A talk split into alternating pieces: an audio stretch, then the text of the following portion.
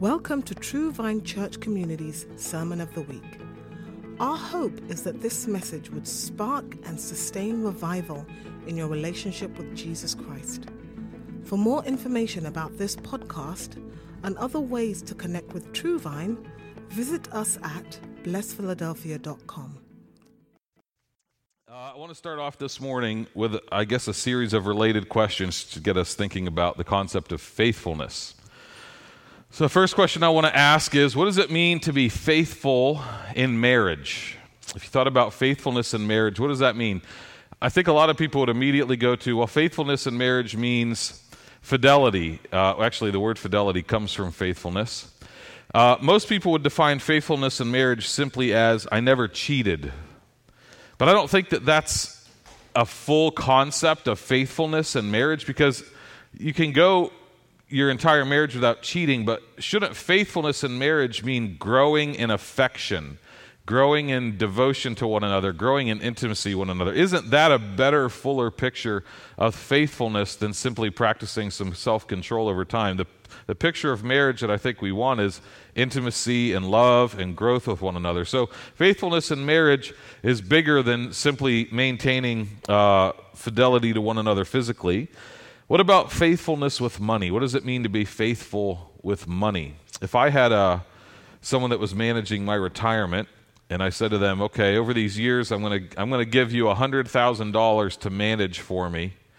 When I get to the end of my career, I'm going to want to see what you did with it. I get to, uh, you know, probably it'll be like 78 by the time I can retire. Uh, but when I get to 78 and I say, okay, I gave you $100,000, and he says, Yes, and here I have for you hun- your $100,000.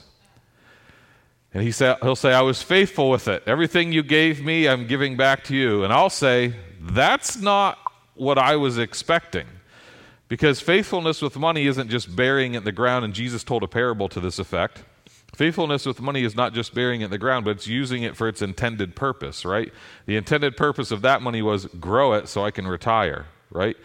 Uh, just like the intended uh, faithfulness with money means using it for its intended purposes, using money that's budgeted for the groceries on the groceries, using money that's budgeted for the bills on the bills, using money that goes to God for God. That's faithfulness with money, using things for its purpose. So, faithfulness in marriage goes beyond simply sexual fidelity. Faithfulness with money goes beyond simply burying our money and making sure that if we start with a dollar, we end with a dollar.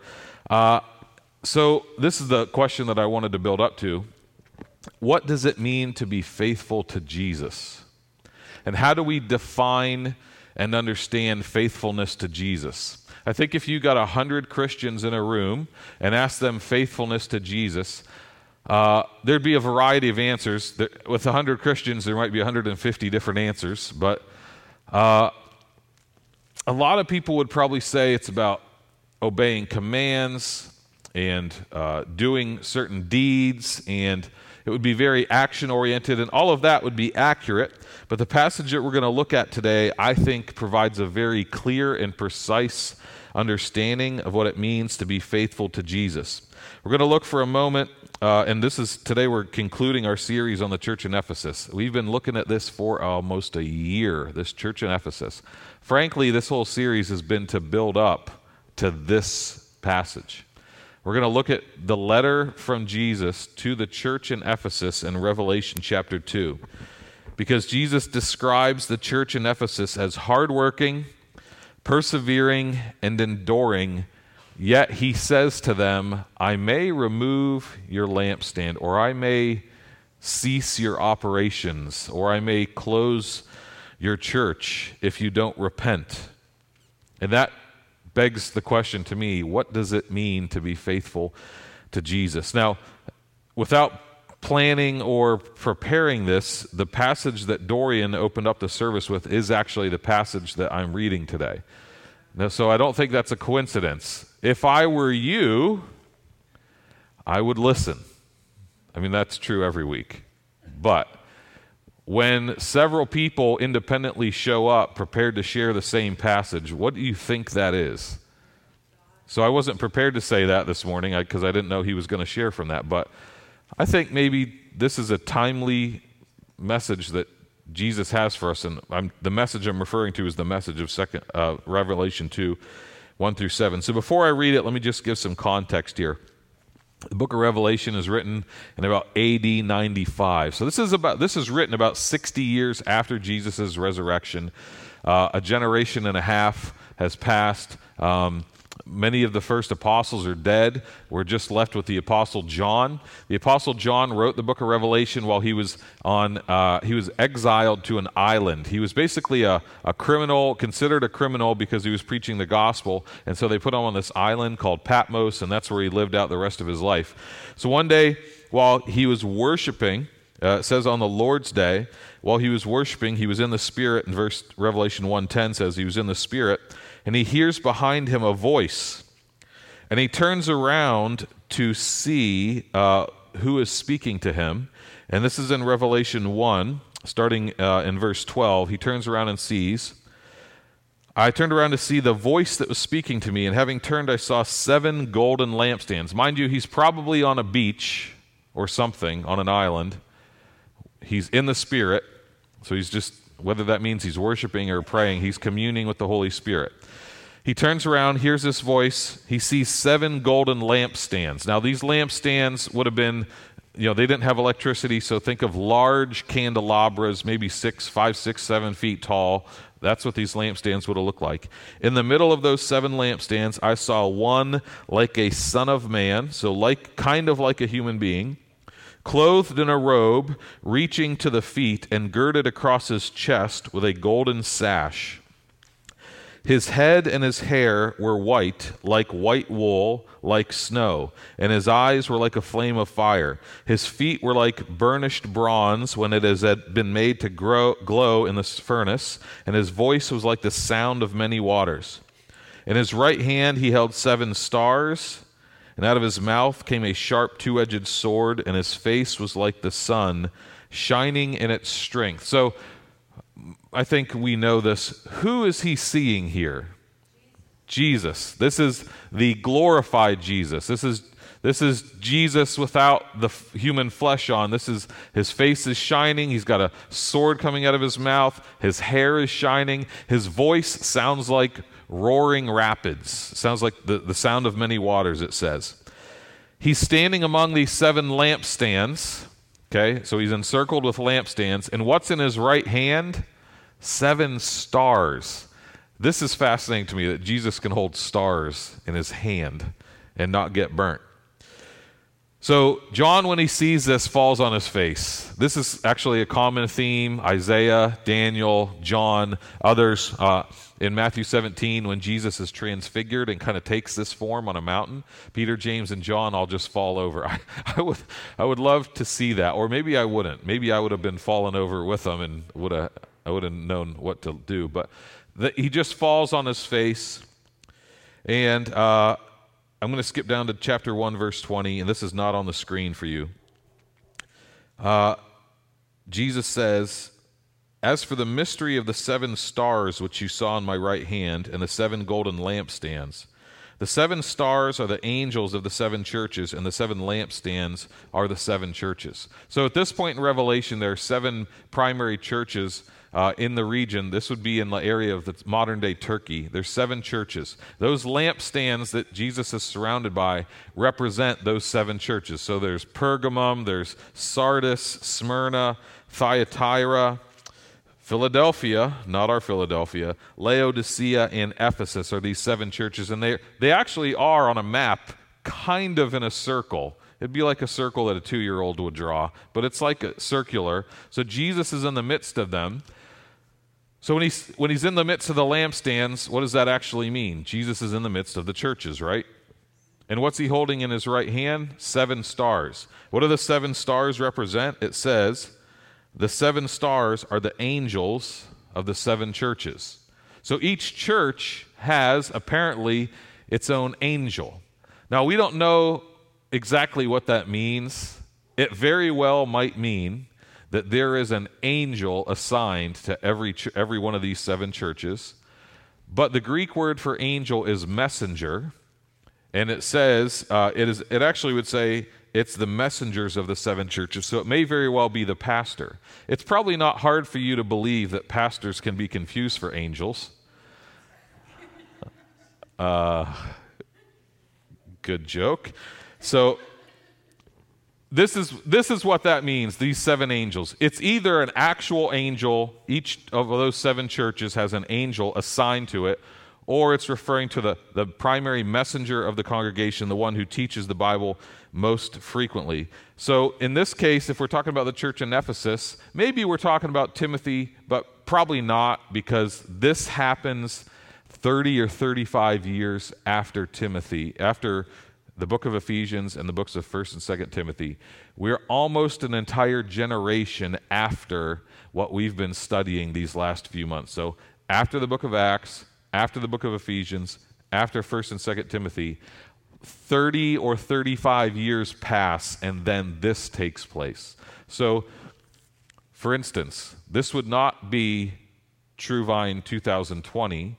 This would be like thinking of True, True Vine 2055 with, you know, Pastor Columba and, uh, you know, Karis leading worship and Karis Santiago leading worship, you know, uh, Ross and Crystal's kid, not pregnant yet, I'm assuming, but, you know, Ross and Crystal's kid on the drums. You know, I want you to think of the next generation, okay? These are probably the kids of the ones we are reading about in 1 Timothy or new people that have come in in the 30 or 35 years since. So, no pressure, guys. First Sunday back after getting married, and I'm already g- giving you something to do. All right, so let me read this passage. Dorian has already read this for us. So I'm going to read it again. This is starting in Revelation chapter 2, verses 1 through 7.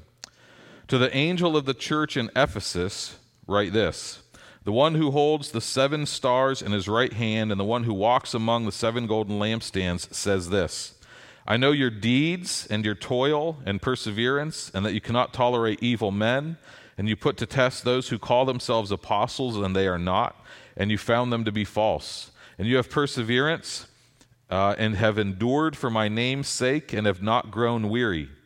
But I have this against you that you have left your first love. Therefore, remember from where you have fallen and repent and do the deeds you did at first, or else I am coming to you and will remove your lampstand out of its place unless you repent. Yet this you do have, that you hate the deeds of the Nicolaitans, which I also hate. He who has an ear, let him hear what the Spirit says to the churches. To him who overcomes, I will grant to eat of the tree of life, which is in the paradise of God. So, this letter from Jesus to the church in Ephesus has three distinct parts that I want to look at today. Uh, you know, a lot of the letters that we read in the New Testament are written by Paul, Peter, John.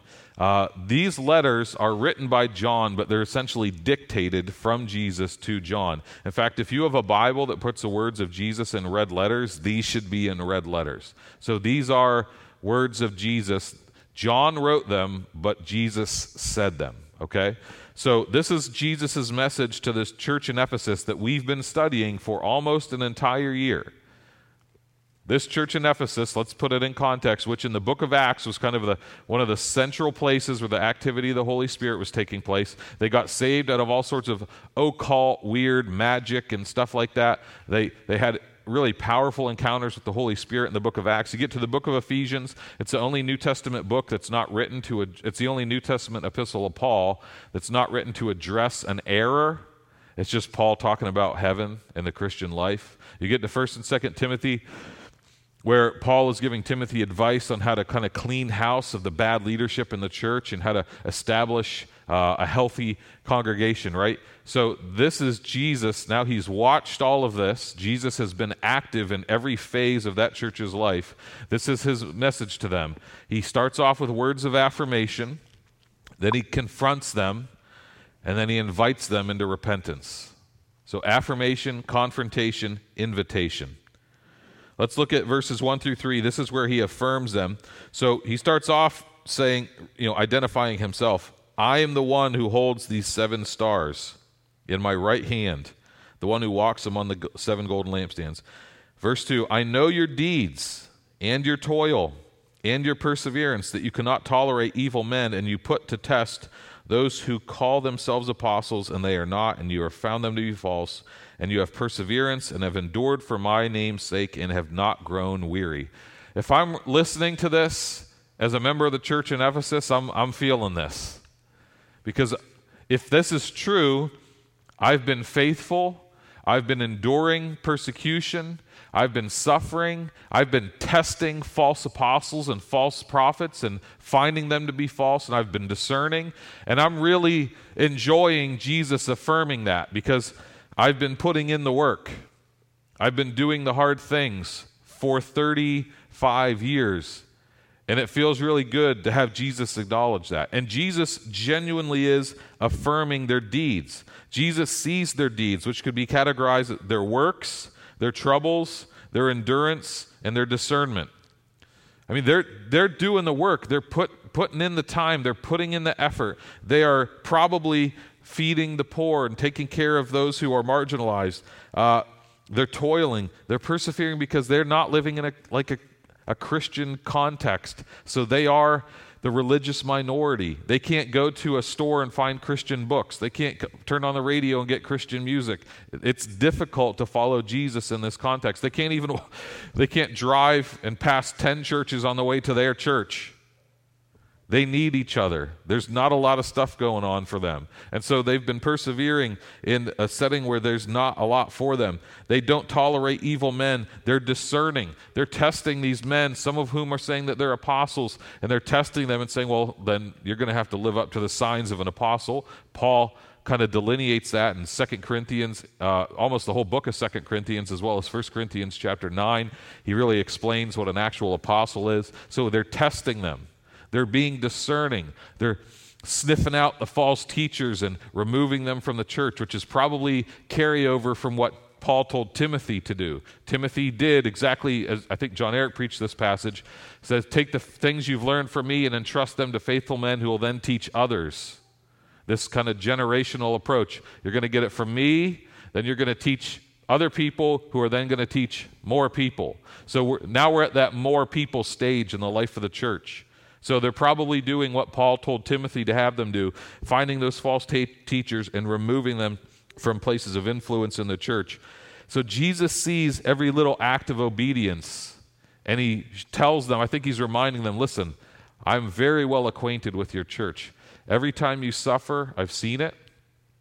When you've made a good decision, I've seen it. The food you've distributed, I've seen it.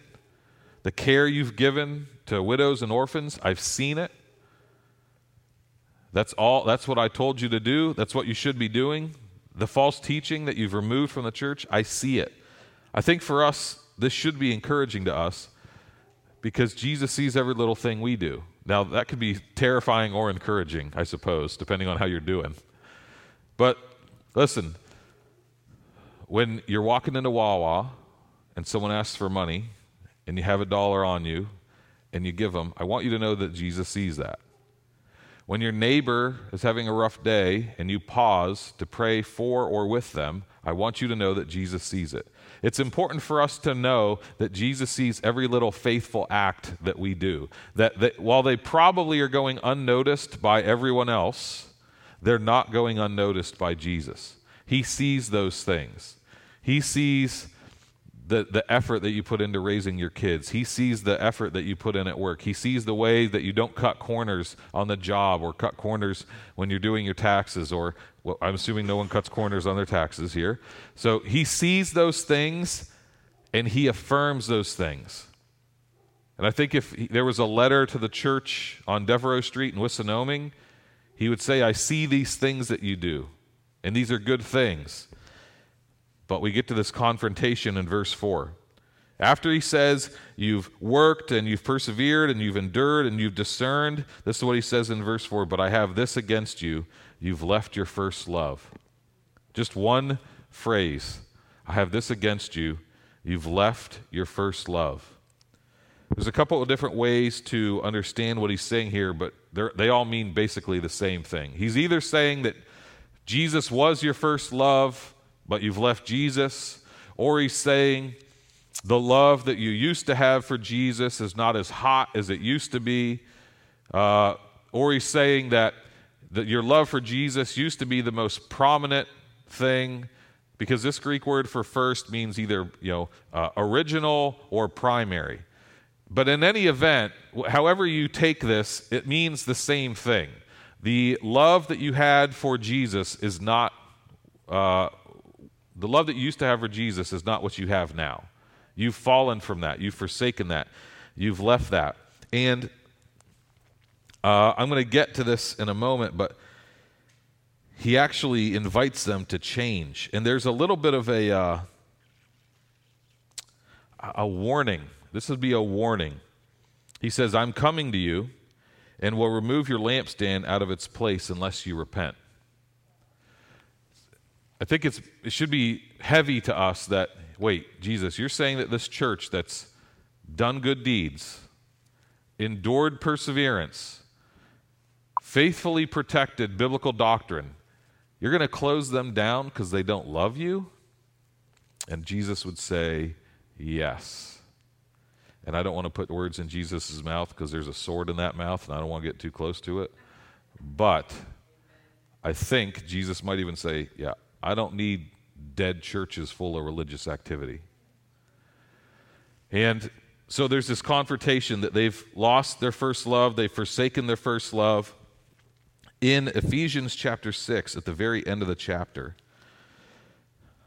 this has to be divine foreshadowing because there's no way Paul would have known this other than under the inspiration of the Holy Spirit. The very last verse in Ephesians,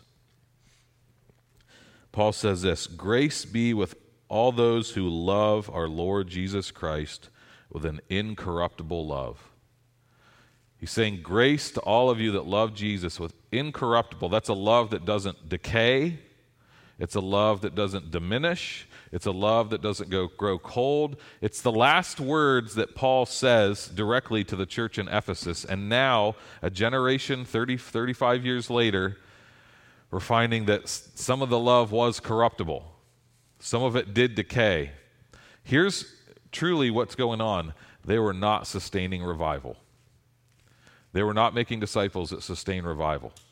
And what Jesus is giving them is an opportunity to return and get to that point. This confrontation that Jesus has with them is actually his heart full of grace for them. If he was if Jesus was just an angry God, he would have just come in and shut things down. He wouldn't have given them an opportunity to turn. I mean, he starts off affirming them, right?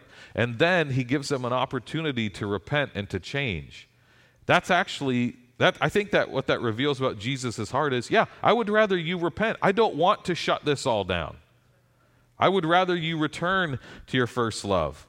And so I think it's a work of grace and a work of love out of Jesus that calls them to this. I want us to understand as a church that work for God is not a substitute for love for God. Work for God will very naturally flow out of love for God, but work for God is not a substitute for love for God. We see this in uh, Jesus' uh, moment with Mary and Martha. And Martha is running around. Jesus goes to the home of Mary and Martha, and Martha's running around. You know, she's making sandwiches and she's cleaning the house and she's just being the hostess and she's doing the thing. Mary is just sitting with Jesus, listening to him talk. And Martha says, Jesus, aren't you going to tell Mary to help me out? And Jesus says, Well, actually, Mary has chosen the better thing. That story really upsets a lot of people. To this day, there are people, I've heard it preached actually, totally missing the point of that passage. Some people are Marthas and some people Marys, and the church needs Marys and the church needs Marthas. And it's like, but that's not what Jesus said. He said Mary chose the better thing. Can I, if you know that story, if you're familiar with it, can I just tell you the church doesn't need any Marthas? It only needs the Marys who sit at the feet of Jesus and listen to, listening to his teaching. So you might say, well, is anything ever going to get done if we all just sit around and sing all day? to that, I would say a lover will always outwork a worker. Because when Jesus says, Come and sing to me, we sing. But if he said, Okay, enough of the singing, now go share the gospel, those people that were singing will absolutely go share the gospel. A lover will always outwork a worker. And Jesus primarily wants lovers first, who will then, out of their love for him, go do the things that he sent us out into the world to do. But if we're just doing, I, I, I wish I could talk to Martha uh, because I would like to know well, what was motivating you? Were you trying to impress Jesus? We're trying to add some value and worth to yourself. I mean, did you think that this would like uh, earn your salvation, or what was going on in your head here? I don't know. I don't know how Martha would answer that, but I do know that's how people, modern people in modern churches, would answer that because I've heard enough people say it. People think that they have to uh, make themselves useful, as if God hasn't made you useful. People think that they have to earn some points with God as if Jesus has not already earned your salvation. I mean, if you remove all of those selfish motives, there's only one motive left. It's I'm just grateful to God. I serve because I'm grateful to God. I'm, I have gratitude in my heart. The Holy Spirit's given me this energy. I have to expend it through service, and I get fulfillment when I see my gifts blessing other people. And that's the motive for service. We do it out of gratitude for God. So a lover will always outwork a worker. That's uh, the first person I heard say that was Mike Bickle, and that's stuck with me ever since. Tony Evans says it this way duty has replaced devotion in the church in Ephesus. They're motivated by their duty, and that's not a bad thing, but it is a bad thing when it's your primary motivation. Duty, obligation, I must do these things, discipline. When that's not preceded by actual love and devotion for God, it does become a dead and dry religion. And if I can just pause for a moment and step back to talk about a trend that I've observed in churches uh, as I just look at church history and how denominations and movements form. This is a trend that happens, and it can happen in churches and movements and uh, families.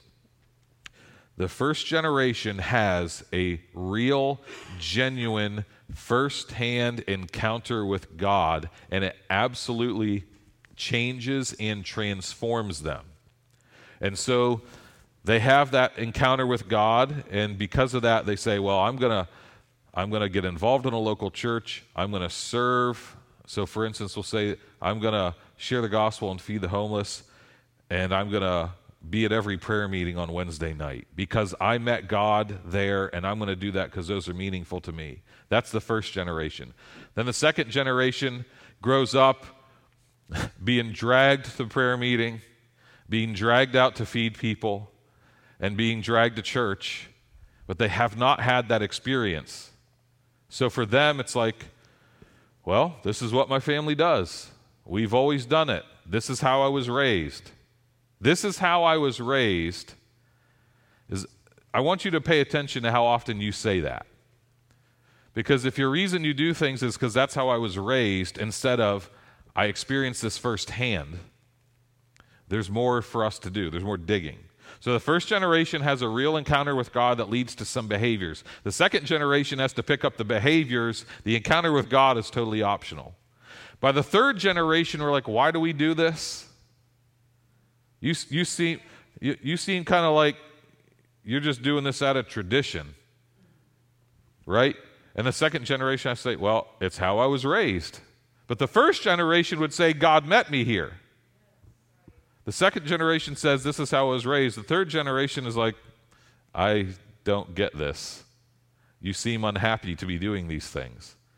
So that can happen in a church.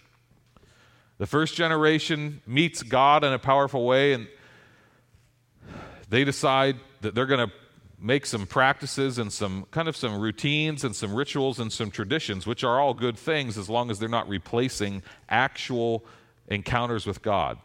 The second generation carries those things on, but if they don't have those experiences, it's just kind of empty routine and ritual. By the third generation, now we're starting to question those things. So, one of the things we need to make sure that we do as a church and as parents is we have to make sure that the next generation is having their own firsthand encounters with God. You know, if my kids ask me, why do we go to church? I don't want to say, like, that's because that's what we do. That's what our family does. I want them to meet God when we gather because then they'll understand why we do this. But if it's just, well, you know, this is what we do on Sundays, you know, we've got to make sure the Eagles have their, you know, prayers covered I guess we didn't pray enough last week. But, you know, the, the how I was raised thing might work for a generation or two, but it's not going to work forever. We need people to actually have encounters with God. And so the church in Ephesus, the first generation, man, they, they had these Acts 19, 20, 21 encounters with the Holy Spirit. But now we're a generation or two past that. They're doing the things they were supposed to be doing, probably because that's how they were raised. But they've lost their first love. They've carried on the traditions, but they have not had the same devotion. So, Jesus does have a solution here. He invites them into this kind of three part process of restoration. He says in verse 5 Therefore, remember from where you've fallen and repent and do the deeds you did at first, or else I'm coming to you and will remove your lampstand out of its place unless you repent. Remove your lampstand sure sounds an awful lot to me like I'll close your church so fast. You know, I mean, the, we know from chapter 1 that the lampstands represent the church. Now, close a church in the first century doesn't mean, you know, we'll lock up the building and give the keys away because they didn't have that kind of stuff. Close the church meant I'm going to scatter you. You'll all be separating, you'll all be moving, that you won't be gathering anymore. There'll either be persecution or life circumstances that cause that to happen, but nonetheless, the lampstand would be removed. He gives them kind of this three part process for how to be restored. First, he says, Remember, then he says, Repent, and then he says, Do the deeds you did at first, which I'm going to call that return. Remember, repent, and return. He says, Remember from where you have fallen. It's important for them, these Ephesian Christians, to understand that you've fallen. You used to really love Jesus, and now you've fallen from that. And he wants them to remember. This is the power of remembrance. This is the power of memory. This is why for 12 years I've been telling you to have a journal so that you can remember when Jesus says to remember.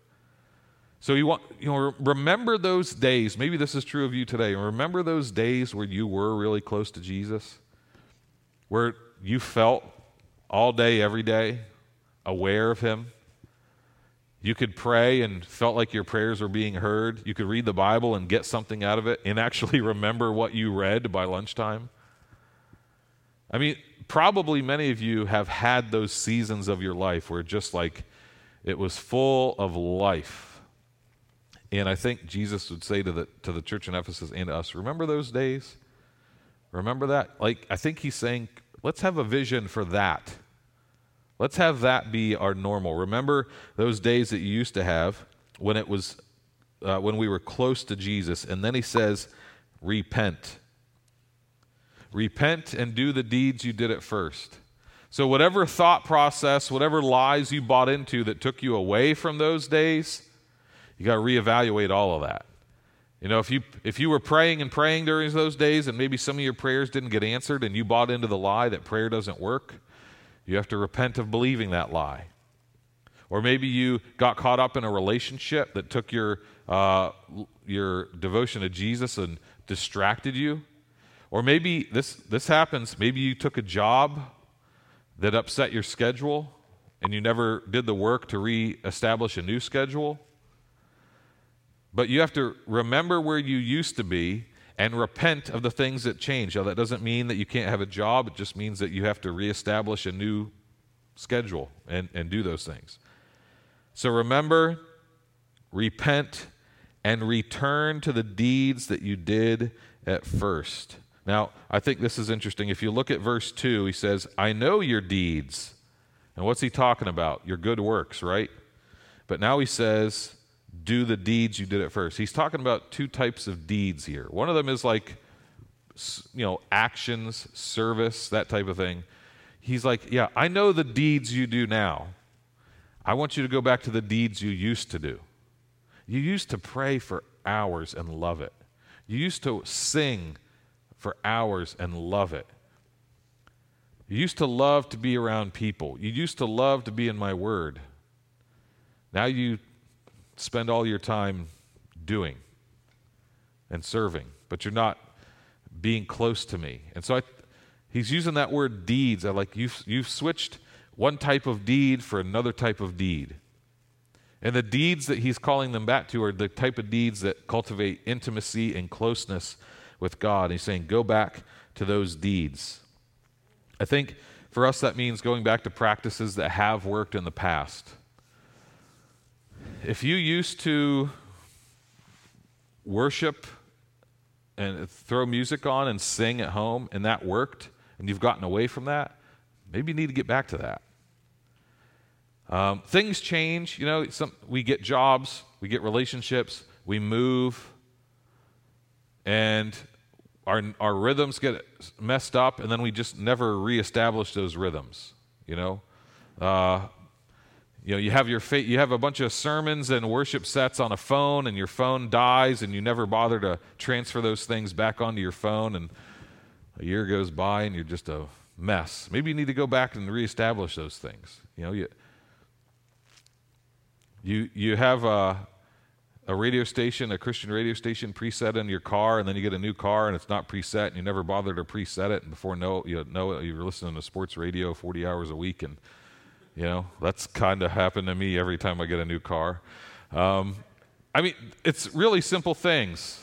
You know, you were actively involved in a church and there's a worldwide pandemic and global virus, and all of a sudden you not only don't attend, but don't even watch and don't even participate anymore.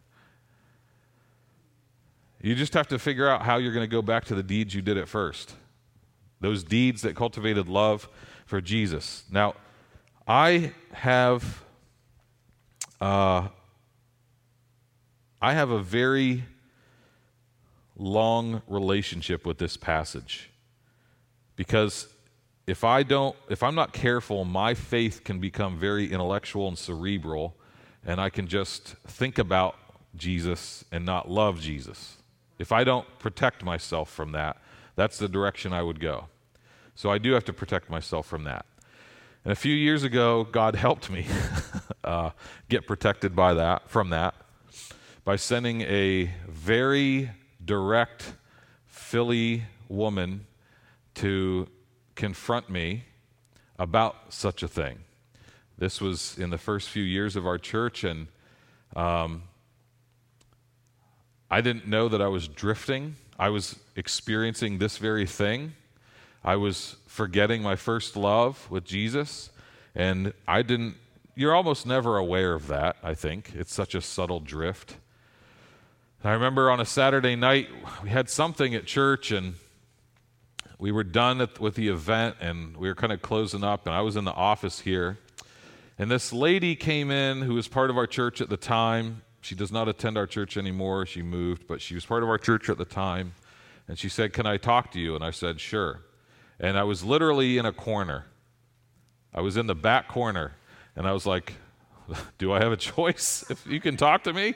That's the most Philly thing in the world, by the way. You know, like, I just got to talk to you for a minute. I was born, here's my life story. Um, so I literally was backed into a corner. I could tell that this was going to be a serious conversation. She said, I want to speak. Can I speak to you? I said, sure and she said she read this passage and she said the lord told me to tell you you've forsaken your first love. And i was like not having that. And because i'll tell you a couple reasons that are not necessarily important for the story. I knew this lady's life and honestly my first response was like you're going to tell me that? Because i knew what was going on in her life which two lessons there Number one, if you're the kind of prophetic person who's going to deliver hard words, you just need to know that a bunch of sin in your life is going to undermine your ministry. People are going to say what I said. You're going to tell me. But if you're in my shoes, you need to understand God uses messed up people too. And uh, if every you know if everyone that he used had it all squeaky clean, he wouldn't be doing anything. So I think there's a lesson for her in that and a lesson for me in that. Because, you know, I, I was talking to Susan about Hosea this morning. Hosea is a prophet in the Old Testament. His life was all jacked up. His wife was like messing around with other dudes and having kids with other men. And he, yet he's a prophet to Israel. But it was his very brokenness that was the message. And so she said to me, You've forsaken your first love. And I just kind of stood there, like I said, thinking, You're, Who are you to confront me when your life looks like that. And she said this, this thing that I, you know, it made my skin crawl in the mouth. She's like, Do you receive that? And I was, and I, I, I know that for a person who gets messages from God and delivers them to people, do you receive that is like, Am I right or am I wrong? And I said, I used my little pastoral weaselly, I'll pray about it. and I didn't, but I didn't pray about it. I went home and forgot about it.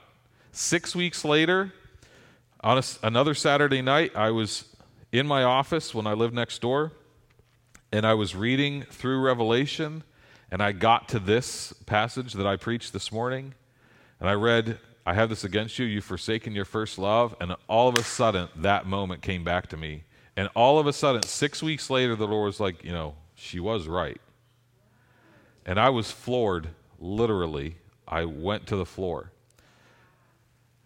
And that, uh, even though a lot of the circumstances surrounding that, I would say, are imperfect and not very churchy.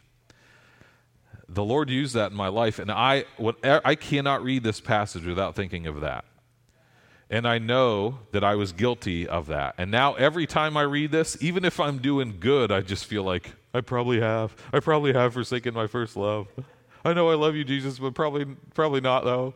You know, like and so I just feel moved to repent. You know, like and so this passage uh I don't know. This is one of those ones you better always pay attention to, and particularly today with the way the Lord has orchestrated these things. Faithfulness to Jesus is not about religious work, it is about growing in your first primary and original love for Him. A.B. Simpson spoke, and I'm, I'm wrapping up here.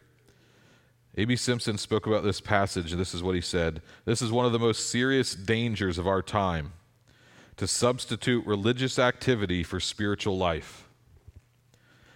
It will most surely lead, as it did in Ephesus, to decay and final extinction. So, if we substitute religious activity for actual, genuine spiritual life, it will begin to have this decaying impact on our soul. And if I can be honest with you, that is my worst nightmare. That is my biggest fear as a pastor is that we would get so caught up in religious activity that we aren't actually cultivating a life with Jesus.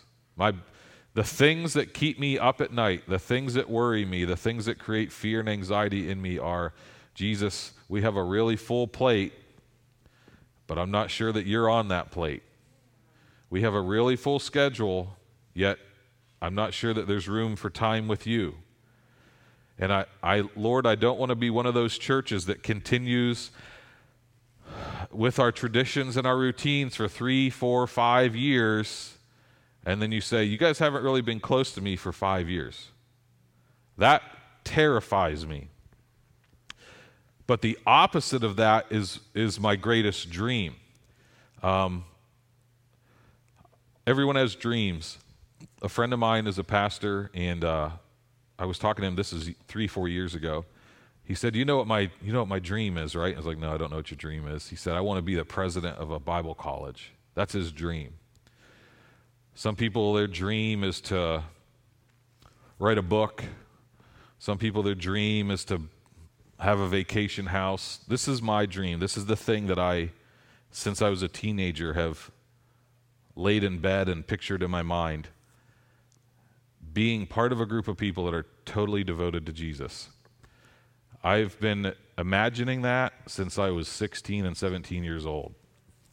Uh, what it's like to be part of a church or a group of Christians who are not lukewarm, not half hearted, not complacent, but are totally giving everything that they have to Jesus. I think that's the only way we're ever going to see what's in the Gospels and Acts.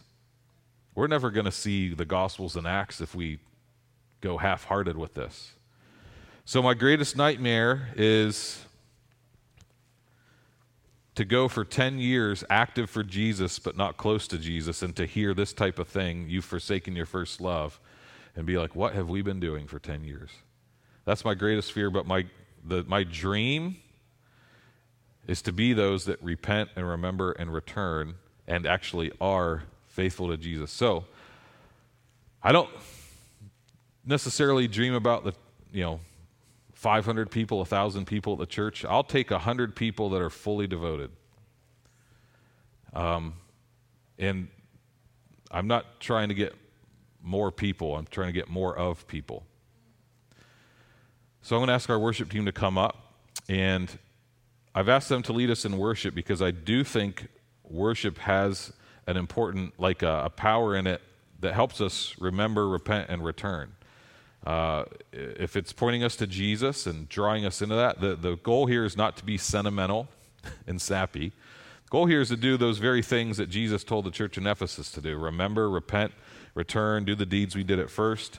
I trust our team uh, to lead us in this way. So if you wouldn't mind standing with me, they're going to lead us in a closing song. We're just going to see where the Lord takes us with this. You may have some stuff that you need to remember, you may have some stuff you need to repent of.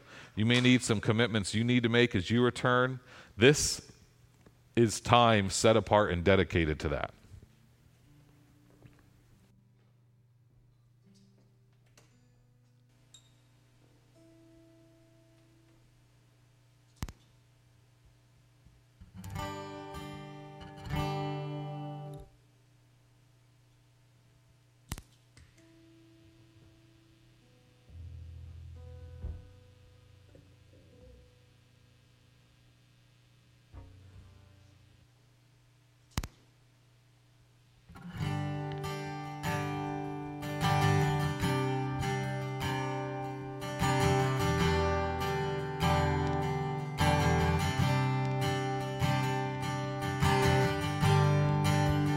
Worthy of every song we could ever sing. You're worthy of every breath we could ever breathe. You're worthy of every breath we could ever breathe. We live for you. Say, Jesus. Jesus, the name above every other name.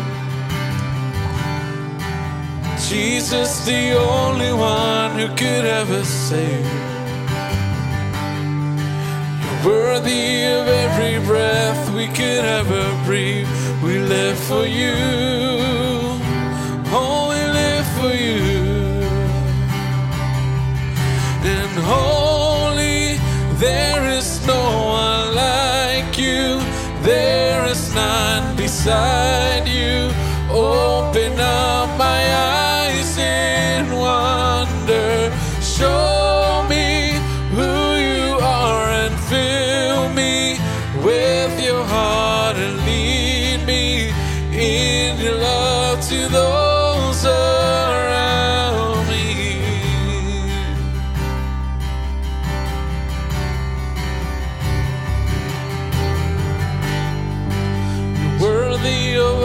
praise,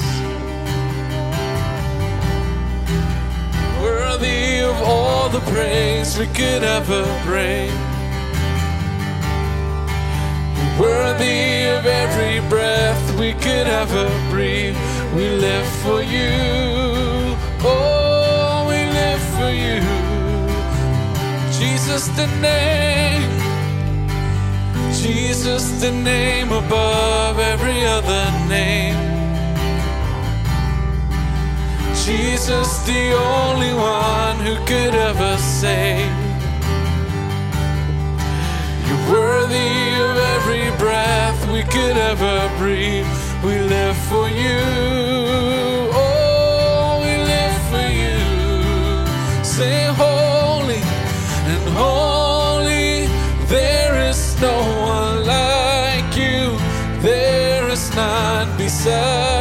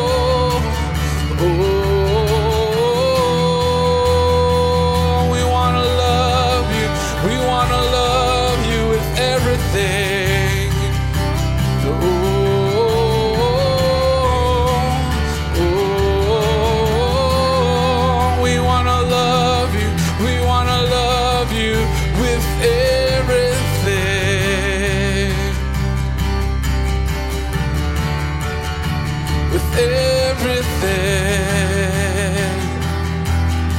Say, I will build my life. I will build my life upon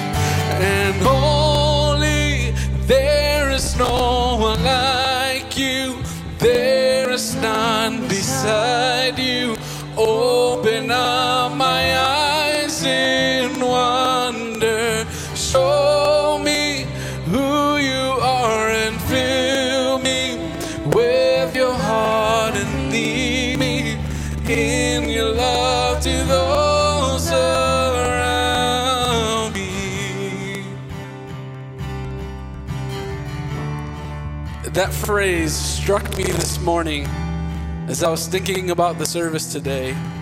It's a phrase I mentioned earlier that we often give ourselves to lesser loves. And we're just so open and so free for lesser loves. But when it comes to God, we are so reserved. And if there's anyone that has been trustworthy of our love, of our heart, it is God. It is God who had his very heart broken to demonstrate his love for us. It is God who loved you even while you were yet still a sinner. It is God who, though you were hostile in mind to him, he moved toward you and spoke your name. It's God, it's his love. It's his love that's eternal, it's never ending. It's this love that covers over a multitude of sins. This is the love that we enter into. This is the love that we open our heart to. This is the everlasting love of the Father towards all who are His. This is the very benefit of being called a son or a daughter of God, that He will lavish His love upon us to identify Himself as our Father, to identify Himself as the lover of your soul. He loves the greatest, the deepest parts of you, the parts that you can't even stand.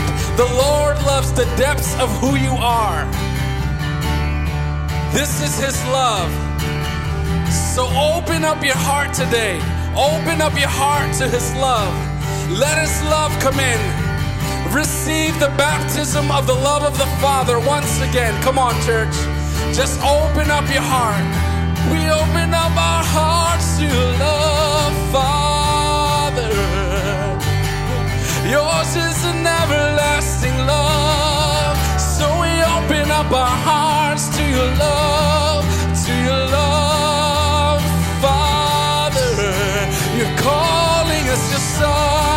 sons and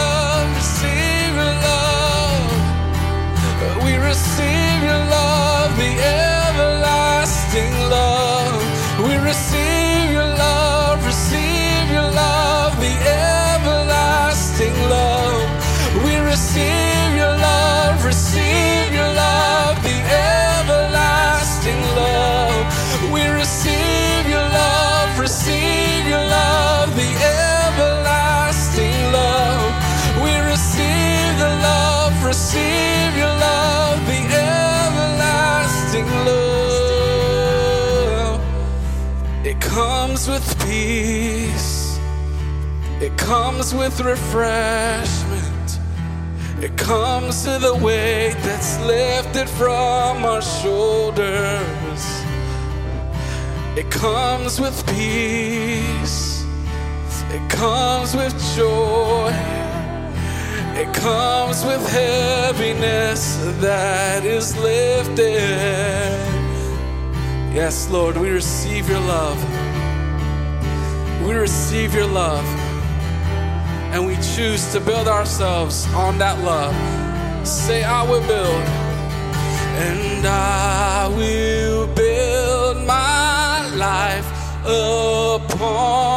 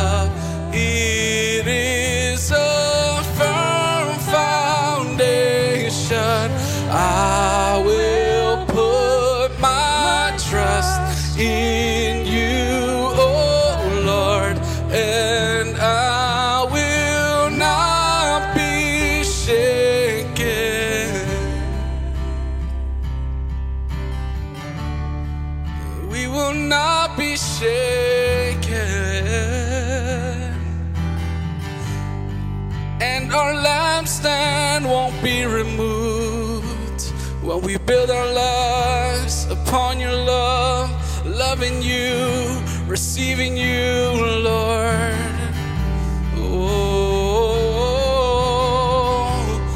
God, have mercy on us.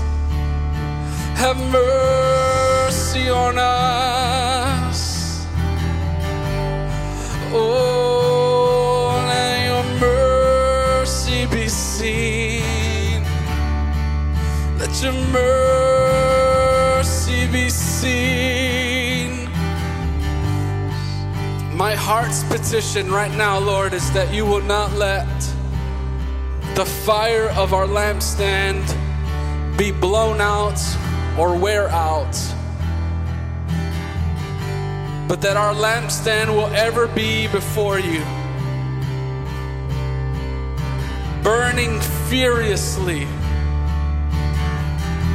with an illuminating flame. We receive your love, receive your love, the everlasting love. Receive your love, receive your love, the everlasting love.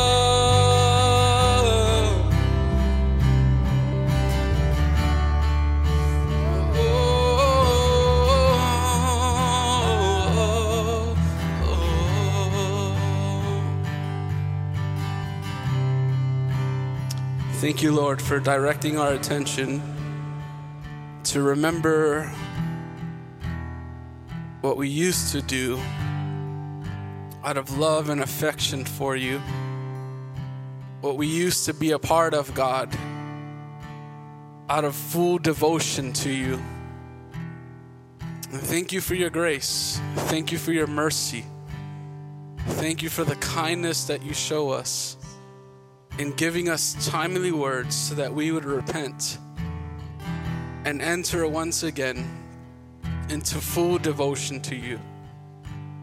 So, Lord, whatever we see as an impossibility or a barrier to deep love for you, will you show us how to scale those barriers? Will you show us how to declare the authority that we have in the authority that you have given to us? To open up our mouths and destroy walls to come against principalities, O Lord, that have an assignment to keep us lukewarm and complacent and comfortable. Lord, a lover does whatever it takes. And so we want to be those kind of lovers that does whatever it takes to know your heart, to hear your heart, to feel your heart, to be close to you. We bless you, Lord, for all that you have done to help us in that way.